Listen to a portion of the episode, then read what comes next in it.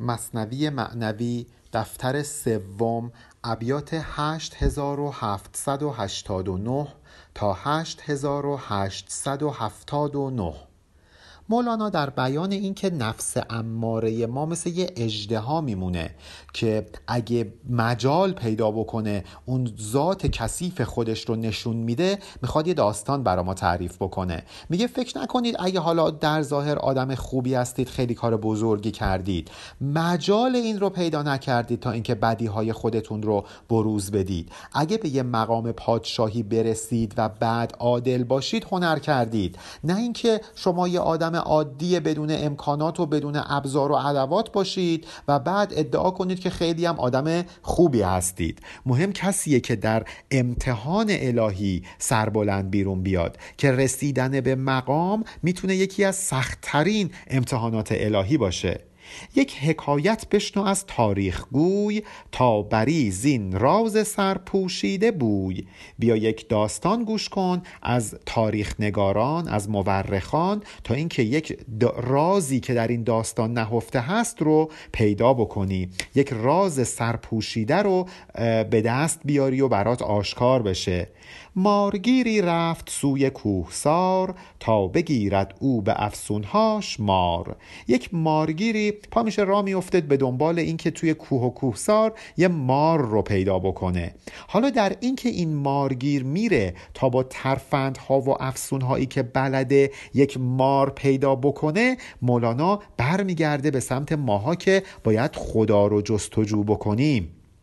گر گران و گر شتابنده بود آنکه جوینده است یابنده بود. می‌خوای گران حرکت کن یعنی یواش یواش و با کندی می‌خوای شتابنده با سرعت حرکت بکن. اگه واقعا دنبال یه چیزی باشی بالاخره به دستش میاری. در طلب زن دائما تو هر دو دست که طلب در راه نیکو رهبر است. در دنبال اون مطلوب خودت به شدت تلاش بکن. در جستجوی مطلوبت حسابی تلاش بکن. همین سعی و تلاشت یک راهنمای خوب و یک رهبر خوبی برای تو خواهد بود. لنگ و لوک و خفت شکل و بیادب سوی او میغیژ و او را میطلب. شاید همه امکانات در اختیار تو نباشه.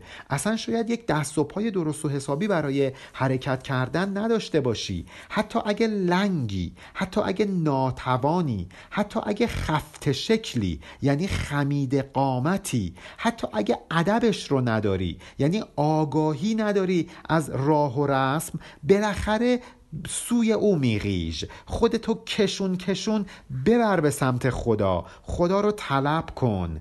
گه به گفت و گه به خاموشی و گه بوی کردن گیر. هر سو بوی شه گاهی اوقات با گفتن گاهی اوقات با خاموشی گاهی اوقات با استشمام بوی حق. به هر طریق ممکن از هر راهی که می‌تونی برو و سعی کن اون شاه رو پیدا بکنی. گفت آن یعقوب با اولاد خیش جستن یوسف کنید از حد بیش. همونطوری که یعقوب وقتی که می‌خواست یوسف رو پیدا بکنه به فرزندانش گفت برید و بیش از حد تلاش بکنید تا اینکه یوسف رو پیدا کنید. این آیه 87 سوره یوسف یعقوب به بچه هاش میگه یا بنی یذهبوا فتحسسوا من یوسف. برید بچه ها و یوسف رو جستجو کنید. هر حس خود را در این جستن به جد هر طرف رانید شکل مستعد. از همه داشته های خودتون از همه هوش و حواس خودتون استفاده بکنید. حس بویایی چشایی بینایی شنوایی هر چیزی که در اختیارتون هست رو به کار ببندید بچه ها تا اینکه یوسف رو پیدا بکنید. هر طرف رو برید و جستجو بکنید. گفت از روح خدا لا تیأسو همچو گم کرده پسر رو سو به سو. یعقوب به بچه هاش گفت لا ییأس من روح الله الا قوم الکافرون. بچه ها از رحمت خدا ناامید نشید. مثل کسی که فرزندشو گم کرده شما هم برید و تلاش کنید و خدا رو جستجو کنید. از ره حس دهان پرسان شوید. گوش را بر چار راه آن نهید. از دهانتون استفاده بکنید بپرسید.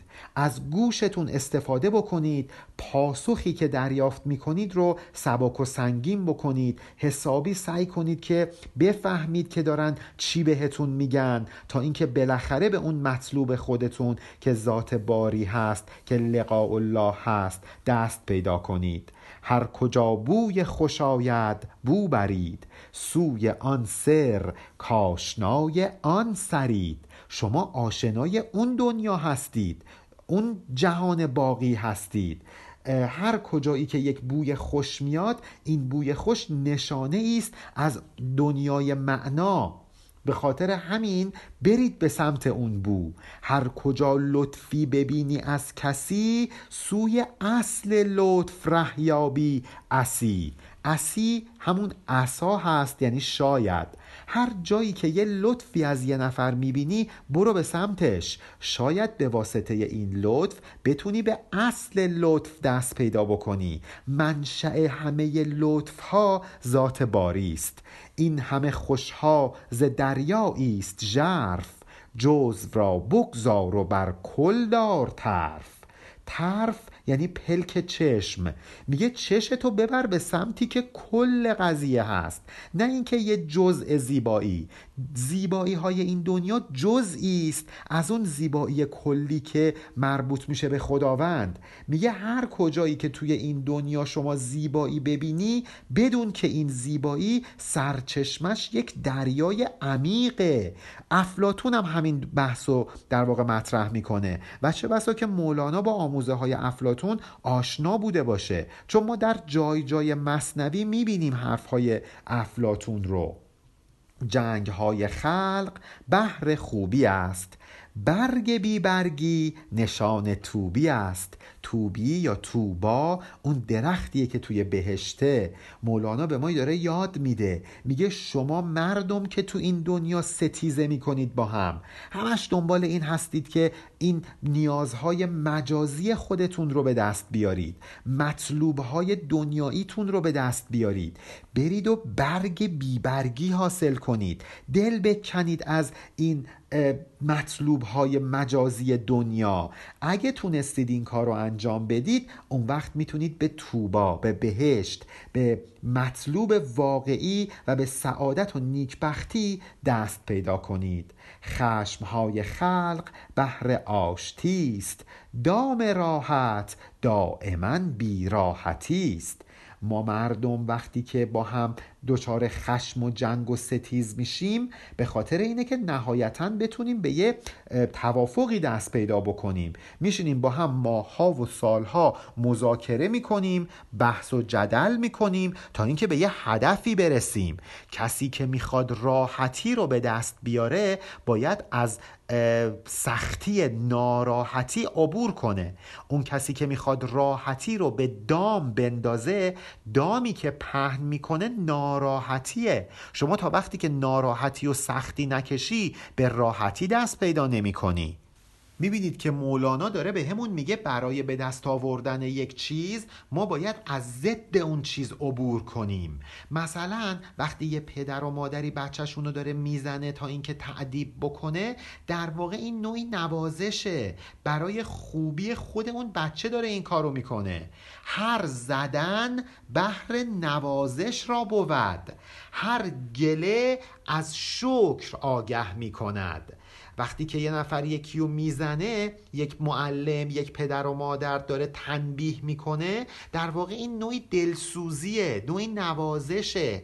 وقتی که یه نفر از یه نفر دیگه گله می‌کنه داره بهش میگه که من از تو این ناراحتی رو دارم در واقع ته دلش اون فرد رو دوست داره. دلش نمی‌خواد کدورتی بینشون باشه. سعی می‌کنه این کدورت ها رو از بین ببره. یه گله می‌کنه از طرف تا اینکه این گله و این شکایت موقعیت ها بره کنار و نهایتا شکر و لطف و نزدیکی حاصل بشه. بنابراین ما از ازداده که می‌تونیم به عوامل دست پیدا کنیم. ما با ضد یک چیز می‌تونیم به خود اون چیز دست پیدا بکنیم. بوی بر از جزو تا کل ای کریم. بوی بر از زد تا زد ای حکیم. این بیت بیان این جمله فلسفی معروفه که میگه تعرف الاشیاء به ازداده ها هر چیزی با ضدش شناخته میشه. بنابراین شما از زیبایی های جزوی این دنیا سعی کن برسی به اون زیبایی کلی خداوندی. ای کریم ای جوان مرد سعی کن از ضد هر چیز به خود اون چیز دست پیدا بکنی. ای فرزانه ای حکیم. جنگ ها می آشتی آرد درست مارگیر از بحر یاری مار جست.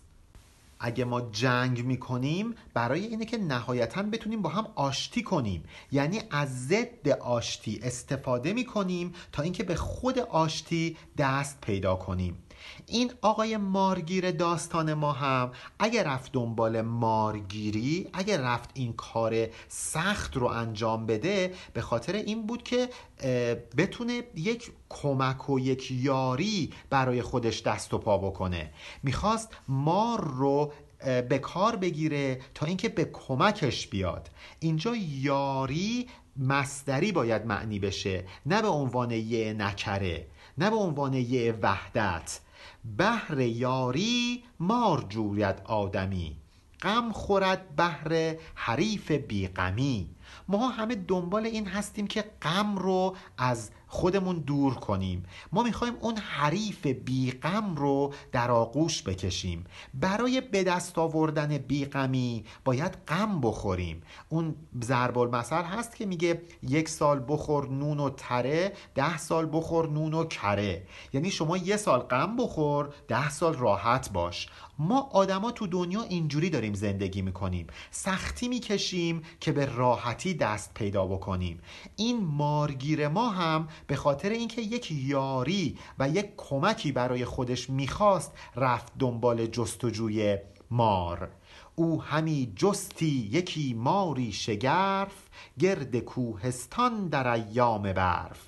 زمستون بود. همه جا رو برف فرا گرفته بود. کوه سفید بودند و این مارگیر داستان ما هم رفت تو دل کوه تا اینکه یک مار شگرف رو یک مار بزرگ رو پیدا کنه. بعد بیاد و با این مار معرکه بگیره و بتونه از مردم یه پولی دریافت بکنه ارتزاق بکنه کمک و یاری برای خودش فراهم بکنه. حالا این بند خدا دنبال مار بود ولی اجدهایی مرده دید آنجا عظیم که دلش از شکل او شد پر بیم. دنبال مار بود دید به به یه اجده مرده افتاده اونجا. وقتی نگاهش می‌کرد از حیبت این اجده ها دلش هری میریخ پایین. دلش پر از ترس می‌شد. مارگیرن در زمستان شدید مار میجست. اجدهایی مرده دید. توی این زمستان سخت دنبال مار بود. از غذا یک اجدهای مرده به چنگش افتاد.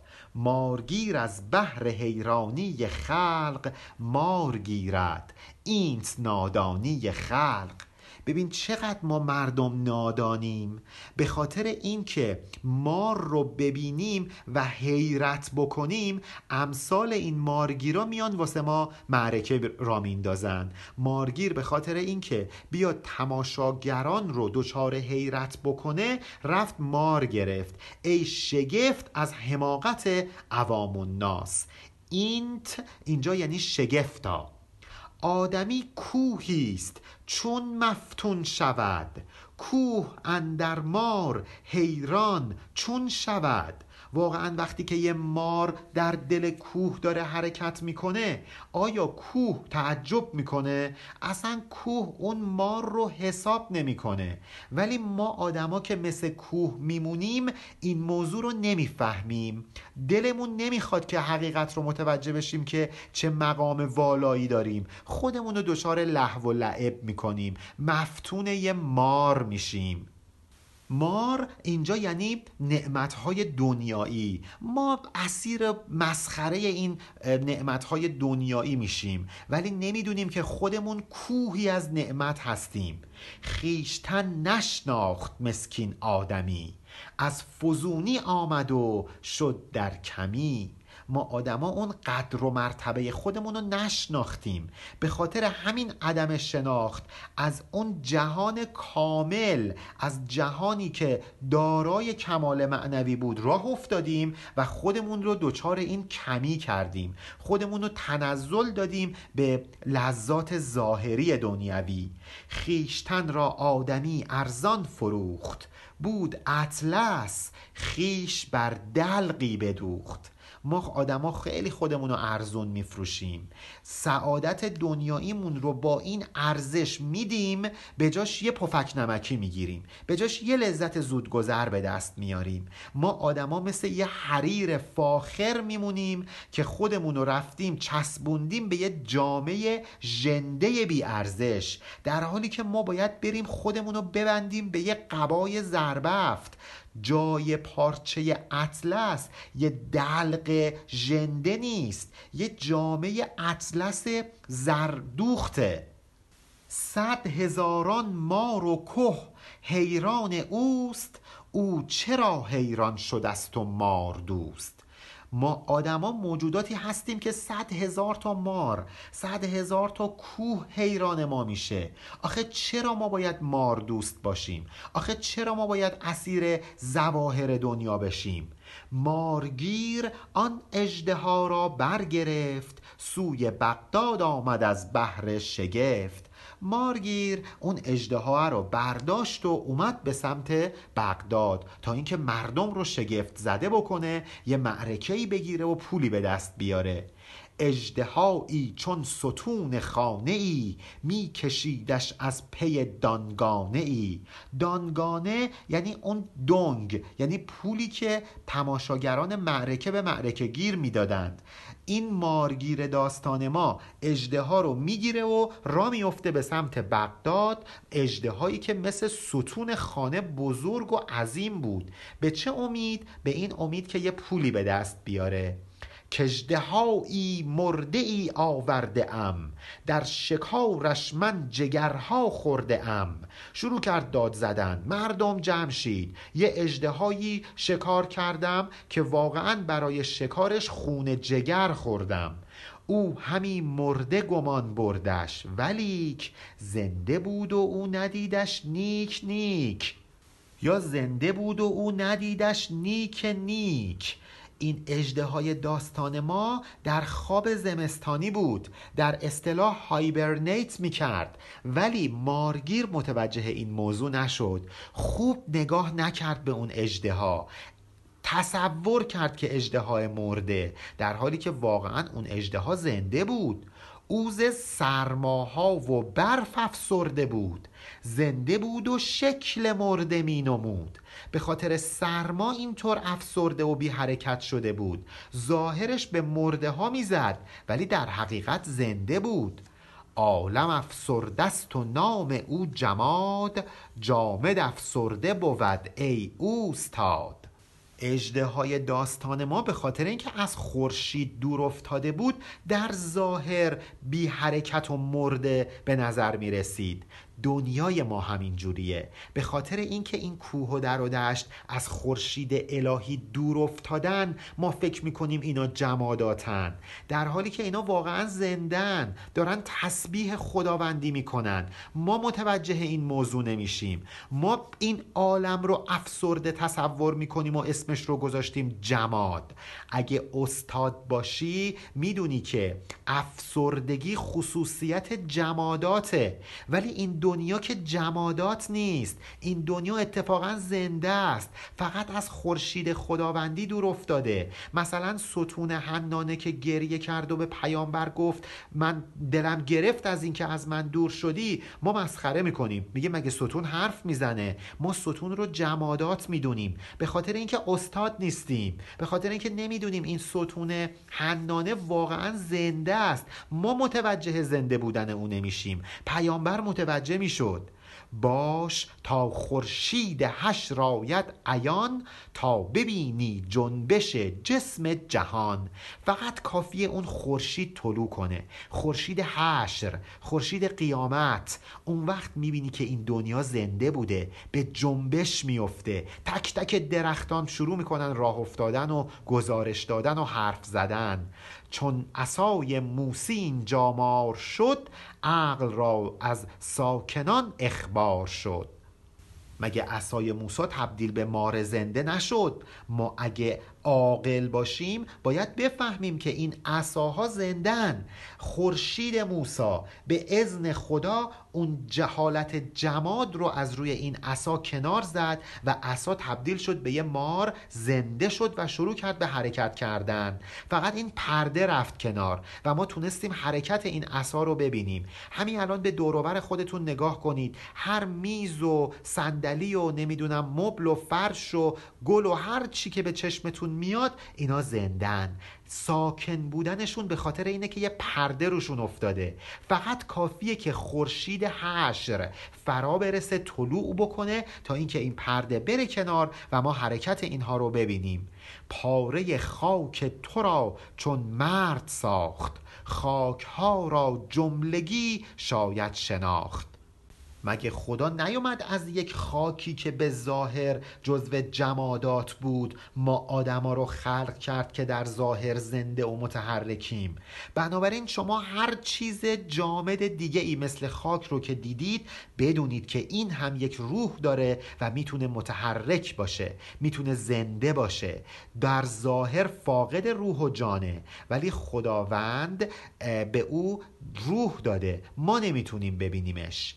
مرده زین سو اند و سو زنده اند. خاموش اینجا و آن طرف گوینده اند. این جمادات توی این دنیا به ظاهر مرده به نظر می‌رسن. ولی اگه برن آن سو اگه برن در اون دنیا اون وقت شما می‌بینی که اینها واقعا زنده بودن. اینجا خاموش و ساکت بودن. ولی اون طرف که میرن شروع می‌کنن به حرف زدن گوینده میشن. آیه چهل و چهار سوره اسرار رو بخونید متوجه این مفهوم خواهید شد. چون از آن سوشان فرستد سوی ما آن عصا گردد سوی ما اژدها. فقط کافیه که از اون جهان معنا دستور بیاد. اون وقت عصایی که مرده بود یهو زنده میشه. اگه خدا اراده بکنه که این هجاب از روی این جمادات برداشته بشه و ما ببینیم حقیقتشون رو می‌بینیم که همه اینها زندن. کوها هم لحن داوودی کند جوهر آهن به کف مومی بود. اون وقت اگر که این پرده بره کنار ما می‌بینیم که کوه ها هم دارن مثل حضرت داوود نقمه سر میدن. خداوند رو تسبیح می‌کنن. ما می‌بینیم که ذات آهن مثل موم نرم میشه. ما می‌بینیم که اراده خداوندی هر چیزی که مثل آهن سفت باشه محکم باشه رو مطیع امر می‌کنه. مثل موم نرم می‌کنه. آیه ده و یازده سوره سبع. باد حمال سلیمانی شود. بحر با موسا سخندانی شود. اگه این هجابا برن کنار خداوند اذن بده می‌بینیم که باد میشه مرکب حضرت سلیمان. میشه مثل یه ماشین که حضرت سلیمان رو جابجا جا می‌کنه. می‌بینیم که دریا به حرف حضرت موسا گوش میده از هم باز میشه و حضرت موسا و لشکریانش از دل دریا عبور می‌کنن. آیه پنجاه سوره بقره. ماه با احمد اشارت بین شود.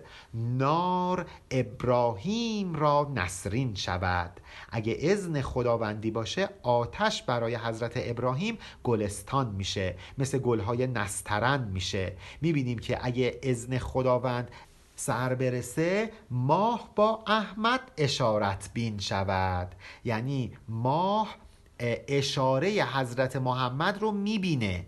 وقتی حضرت محمد به ماه اشاره می‌کنه ماه متوجه این اشاره میشه. شق القمر اتفاق میفته آیه یک سوره قمر.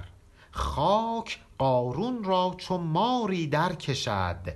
استون حنانه آید در رشد. اگه خداوند دستور بده این هجاب بره کنار می‌بینیم که زمین مثل یک مار قارون رو میبلعه. می‌بینیم که ستون حنانه صاحب درک و فهم میشه. شروع می‌کنه به حرف زدن. سنگ بر احمد سلامی می کند. کوه یحیی را پیامی می کند. ما می بینیم که اگه این هجاب برداشته بشه سنگ ریزه ها شروع می کنند به حضرت رسول صلوات الله علیه سلام کردن. می بینیم که کوه میاد به یحیی پیغام میده. وقتی حضرت یحیی داشته از دست قومش فرار می‌کرده یک کوه بهش پیغام میده. میگه دنبالتن بیا در من پنهان شو. مصرع اول هم اشاره می‌کنه به اون داستانی که در دفتر اول خوندیم. ابو جهل تو دستش یه مش سنگ گرفت به پیامبر گفت چی تو دستم مخفی کردم؟ پیامبر گفتش که بهت بگم چی تو دستته یا اینکه بگم این سنگ ها به حقانیت من گواهی بدن. ابو جهل گفت اگر راست میگی دومی رو انجام بده که بعد انجام شد. بعد مولانا از قول جمادات میگه ما سمیعیم و بسیریم و خوشیم با شما نامحرمان ما خاموشیم.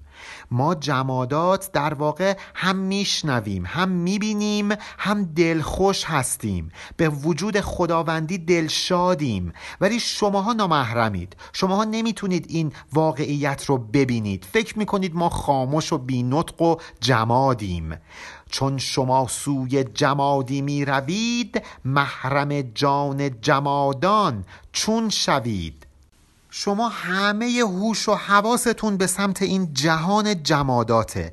تنزل کردید به جهان جمادات. چطور انتظار دارید که محرم این زبان ملکوتی جمادات بشید؟ شما خودتون رو در بعد مادی اسیر کردید. چطور انتظار دارید که بعد معنا به روتون گشوده بشه؟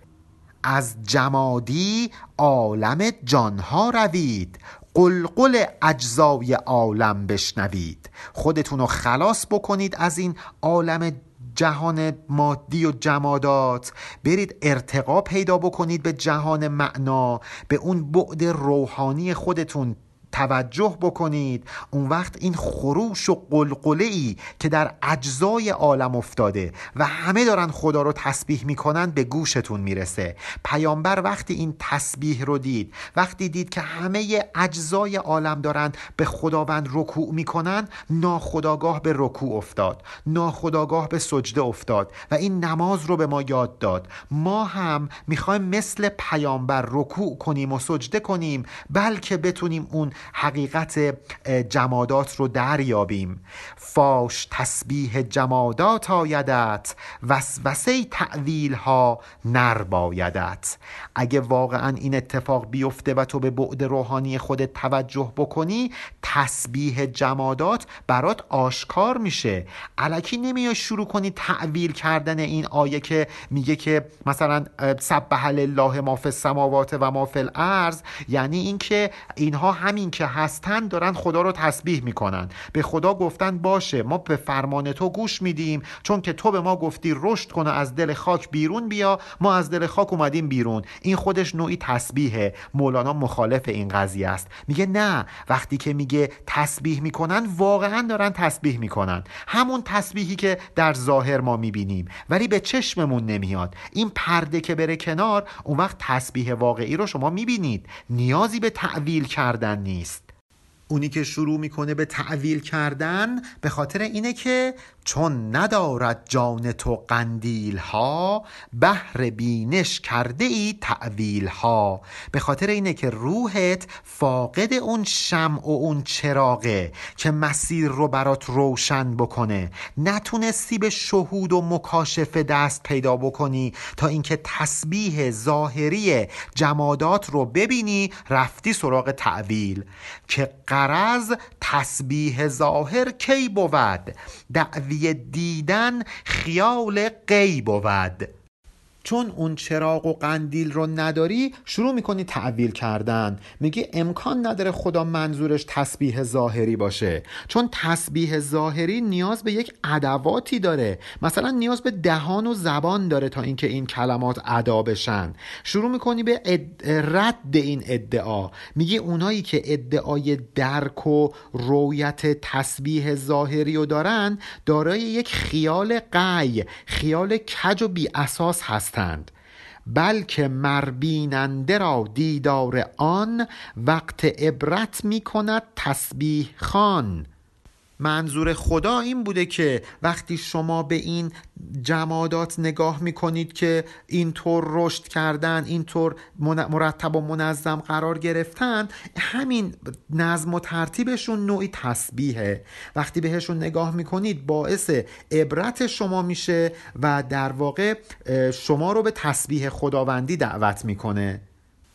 پس چو از تسبیح یادت می‌دهد آن دلالت همچو گفتن می بود به خاطر اینکه شما وقتی به این جمادات نگاه می کنید به یاد خالق اونها میافتید و به تسبیح خداوندی مبادرت میورزید همین دلالت می‌کنه بر اینکه نباتات و جمادات هم مشغول تسبیح خداوندی هستند. این تعبیرات همه تعویله و مولانا مخالف این قضیه است. میگه نه اتفاقا همینطور ظاهری اینها دارن تسبیح می‌کنن و نیازی به این آسمون ریسمون به هم بافتن ها نیست. این بود تعویل اهل اعتزال وان آن کس کو ندارد نور حال. این حرفا مال معتزله است نه مال اشاعره. اونها کسایی هستند که قرآن رو تعویل می‌کنند. این تعویل کردن ها برای کساییه که نور حقیقت بین رو به دست نیاوردن و اینها شروع می‌کنن به تعویل کردن به جای اینکه معنی ظاهری قرآن رو در نظر بگیرند. مثلا وقتی که توی قرآن گفته میشه که سبح لله ما فی السماوات و ما فی الارض مولانا میگه منظور همین تسبیح واقعیه. با زبان و با اندام و جواره. چون زهس بیرون نیامد آدمی باشد از تصویر غیبی اعجمی. اینکه شما نمی‌تونی این تسبیح رو ببینی نسبت به این تصویر نسبت به این تصویر غیبی اعجم هستی کور هستی و نادان هستی به خاطر اینه که از حس آدمی و حس دنیایی و حس ظاهری خودت رها نشدی. از عالم صورت ها نجات پیدا نکردی. نتونستی اون تصاویر عالم غیب و امور باطنی رو شهود بکنی. به خاطر اینه که نمی‌تونی این تسبیح رو در ظاهر ببینی و شروع می‌کنی تعویل کردن. این سخن پایان ندارد. مارگیر میکشیدان مار را با صد زهیر. این حرفا که تمومی نداره. برگردیم به داستان خودمون. خلاصه مارگیر اون اجده که پیدا کرده بود و فکر می‌کرد مرده در حالی که واقعا زنده بود رو دنبال خودش با صد زهیر با صد زحمت و مشقت می‌کشید. تا به بغداد آمد آن هنگام جو تا نهد هنگامه ای بر چارسو این معرکه گیر اومد توی میدان شهر شروع کرد به معرکه گرفتن. بر لب شط مرد هنگامه نهاد. قلقله در شهر بغداد افتاد کنار رودخونه دجله معرکه برپا کرد. مردم شهرم شروع کردند به خروش و هیاهو. مارگیری اجدها آورده است. بل عجب نادر شکاری کرده است. مردم به هم می‌گفتند. می‌گفتند بیاید ببینید این مارگیره عجب شکاری کرده. اجدها شکار کرده. جمع آمد صد هزاران خامریش سید او گشته چو او از ابلهیش.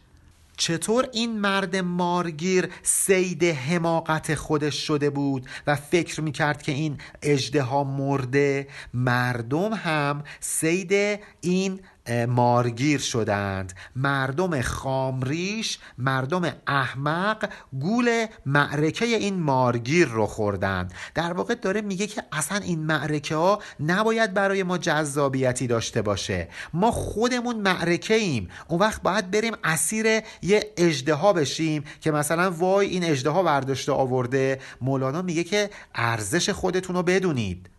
خامریش نباشید. منتظر ایشان و هم او منتظر تا که جمع آیند خلق منتشر. مردم منتظر بودن اجده ها ببینن مارگیر منتظر بود تا جمعیت از هر سو جمع بشه. مردم هنگام افزونتر شود. کدیه و توزیع نیکوتر رود. کدیه یعنی گدایی یعنی سختی روزگار. اینجا معنی همون گدایی هستش. میگه تعداد تماشاگران معرکه اگه بیشتر بشه پول بیشتری آید این معرکه گیر میشه. جمع آمد صد هزاران ژاژخا حلقه کرده پشت پا بر پشت پا. مردم ژاژخا عاطل و بیکار دور معرکه جمع شدند انقدر این جمعیت زیاد بود که پاهای مردم به هم چسبیده بود. جای سوزن انداختن نبود. مرد را از زن خبر نی ززدهام رفته در هم چون قیامت خاص و عام. انقدر شلوغ بود که زن و مرد میلولیدن تو همدیگه انگار روز رستاخیز به پا شده بود. عام و همه جمع شده بودن تا این اجده ها رو ببینن. چون همی هراق جنبانید او میکشیدند اهل هنگامه گلو. گلو کشیدن یعنی گردنشون رو میکشیدن بالا قد بلندی می‌کردن تا اینکه ما رو ببینن. چون جمعیت زیاد بود دیگه اینا هی باید گردن میکشیدن گردن دراز می‌کردن تا اینکه اجده ها رو ببینن. همین که اون معرکه گیر حراقه جنبانید یعنی اون اسای معرکش رو شروع کرد به حرکت دادن و معرکه رو آغاز کرد ملت هم که جمع شده بودن هی گردن میکشیدن تا اینکه صحنه رو ببینن. این مارگیر اجده ها رو زیر پارچه مارچه مخفی کرده بود تا اینکه مردم نبیننش. بعد پارچه رو بزنه کنار و مثلا معرکش رو آغاز بکنه. وجده ها که زمهری رفسرده بود زیر صد گونه پلاس و پرده بود. این اجده های داستان ما که به خاطر سرما افسرده و خمود بود اینجا توی معرکه زیر صد تا گلیم و پرده مخفی شده بود. بسته بودش با رسنهای قلیز احتیاطی کرده بودش آن حفیظ. مارگیر واسه احتیاط این اجده ها رو با تناب و ریسمان هم محکم بسته بود. در درنگ انتظار و اتفاق تافت بر آن مار خورشید عراق. همین که این مار زیر این پلاس و پرده مخفی شده بود یواش یواش شروع شد به گرم شدن. آفتاب عراق تابیدن گرفت بر اون ها توی این فاصله ای که هنوز معرکه آغاز نشده بود هنوز مردم منتظر بودن تا اینکه این پلاس رو بزنه کنار معرکه گیر و ها رو ببینن آفتاب شروع کرد به تابیدن بر این ها آفتاب گرم سیرش گرم کرد رفت از اعضای او اخلاط سرد. آفتاب اون منطقه گرم سیری اجده رو گرم کرد. اون افسردگی و خمودگی از اعضای بدنش دور شد. مرده بود و زنده گشت تو از شگفت. اجده بر خیش جنبیدن گرفت. اجده های داستان ما که مرده بود در اثر این تابش و گرم شدن دوباره زنده شد. شروع کرد به حرکت کردن و جنبیدن. خلق را از جنبش آن مرد مار گشتشان آن یک تحیر صد هزار. مردم اگه به اندازه یک واحد متحیر بودن از دیدن اون اجده ها همین که دیدن اجده ها داره حرکت می‌کنه صد برابر صد هزار برابر متعجب شدند. با تحیر نعره ها انگیختند. جملگان از جنبشش بگ بگریختند مردم حسابی ترسیدند. این شروع کردند به فریاد زدن. پا به فرار گذاشتند. می سکستو بند و زان بانگ بلند. هر طرف می رفت چاقا چاق بند. چاقا چاق یعنی چقا چق این صدای برخورد کردن رو بهش می‌گفتن چقا چق به هر چیزی که این اجده می‌خورد تق تق صدا می‌کرد. بندها رو از هم پاره می‌کرد. از ترس این پاره شدن بندها بانگ مردم از هر طرف بالا رفت. اجده هم از این بانگ بلند از این سر و صدای مردم عصبانی می‌شد و به هر طرف می‌رفت و این تناب ها به این طرف و اون طرف میافتاد و چق چق صدا می‌کرد. بندها بکسست و بیرون شد ز زیر. اژدهایی زشت قران همچو شیر. این اژدها بندهای پای خودش رو پاره کرد. از زیر اون پلاس ها و اون پرده ها با اون چهره زشتش مثل شیر قرش کرد و اومد بیرون. در حزیمت بس خلایق کشته شد. از فتاد کشتگان صد پشته شد. در اثر این اتفاق در اثر این فرار کردن مردم ازدهام جمعیت صدها نفر کشته شدند.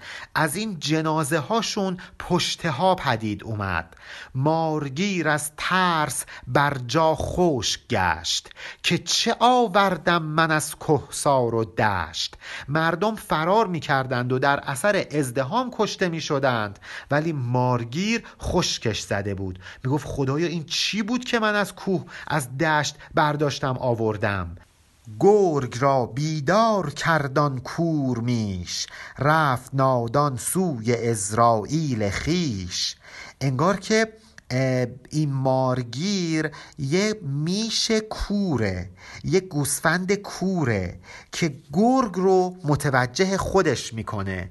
گرگ با خیال راحت می‌تونه بیاد و این گوسفند رو بگیره. چون گوسفنده کوره این میشه کوره نمی‌تونه فرار بکنه. اینجا هم این مارگیر مثل یک میش کور بود که افتاد در چنگال این اجده که مثل گرگ نقش اسرائیل رو می‌خواست ایفا بکنه و جان مارگیر رو بگیره. اجدها یک لقمه کردان گیج را سهل باشد خونخوری حجیج را.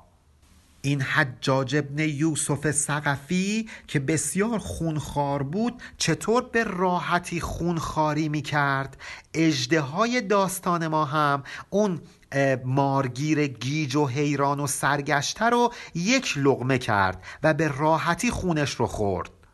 خیش را بر استونی پیچید و بست استخوان خورده را در هم شکست. درسته این مارگیر رو قورت داده بود این اجده های داستان ما. بعد اومد خودش رو پیچید دور یه ستون و در اثر این پیچیدن استخونای این مارگیر در بدن مار خورده متلاشی شد. حالا مولانا نتیجه گیری می‌کنه. میگه که منظورش چی بوده از این اجده ها نفست اجدر هاست. او کی مرده است؟ از غم و بیالتی افسرده است. نفس تو مثل همین اجده میمونه. فکر نکنی مرده ها واسش امکانات فراهم نشده. اگه مجال پیدا بکنه بیدار میشه. مثل اجده تو رو میبلعه. استخونات رو خورد می‌کنه.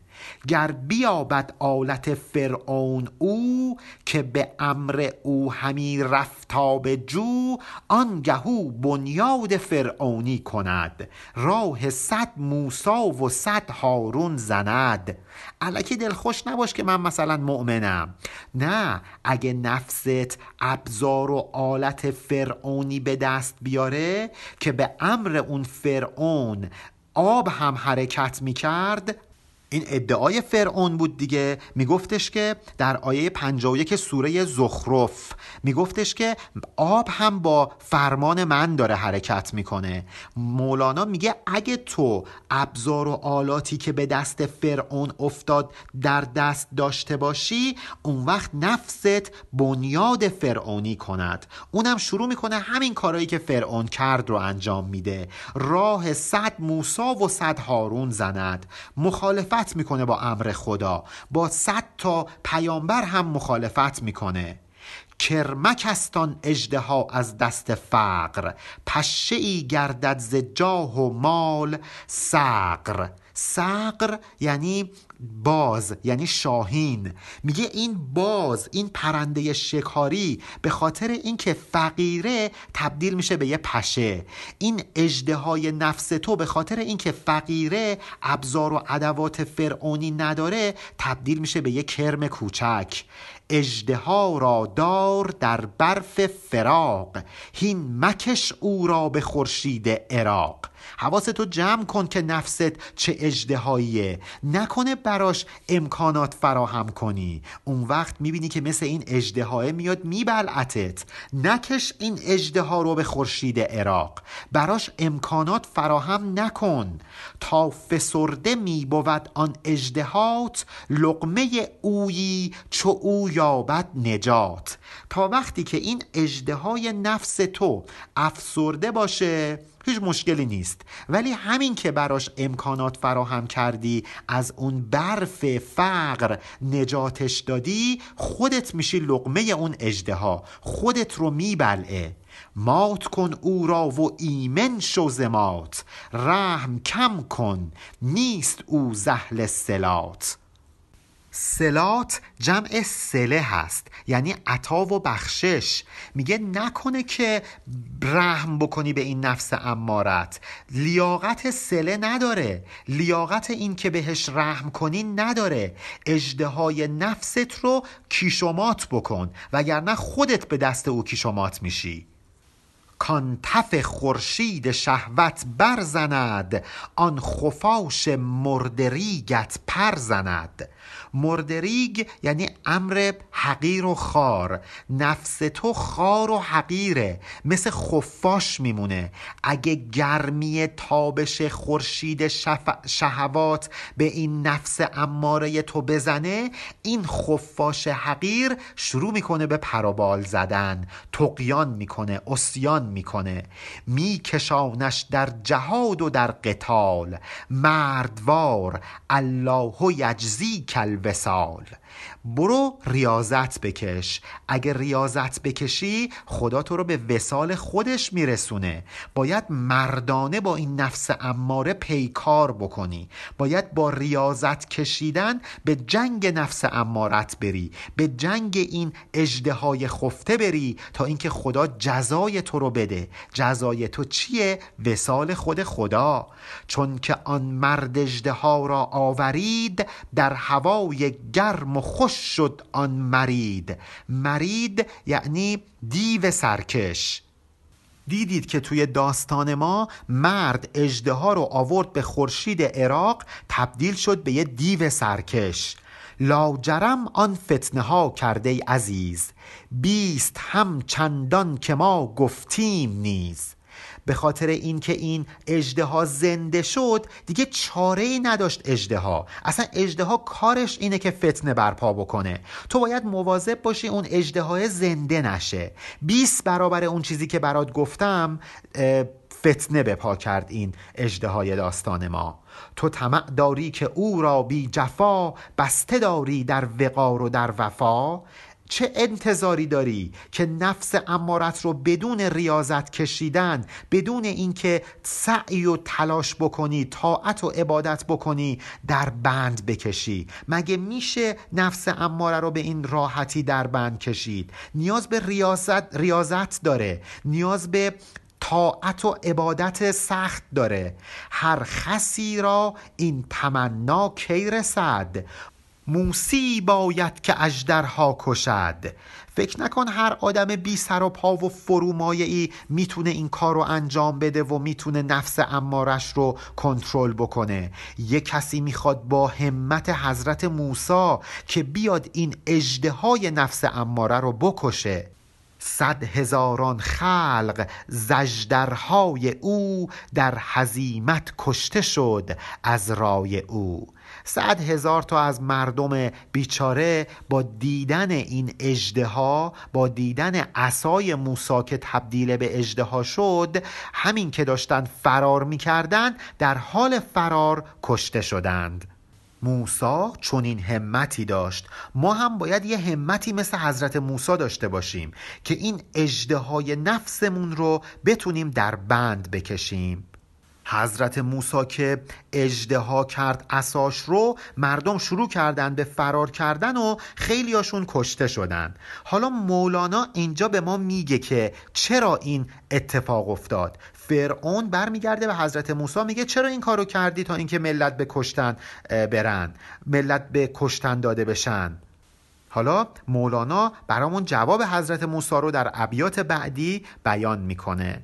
پایان بیت 8879 علی ارفانیان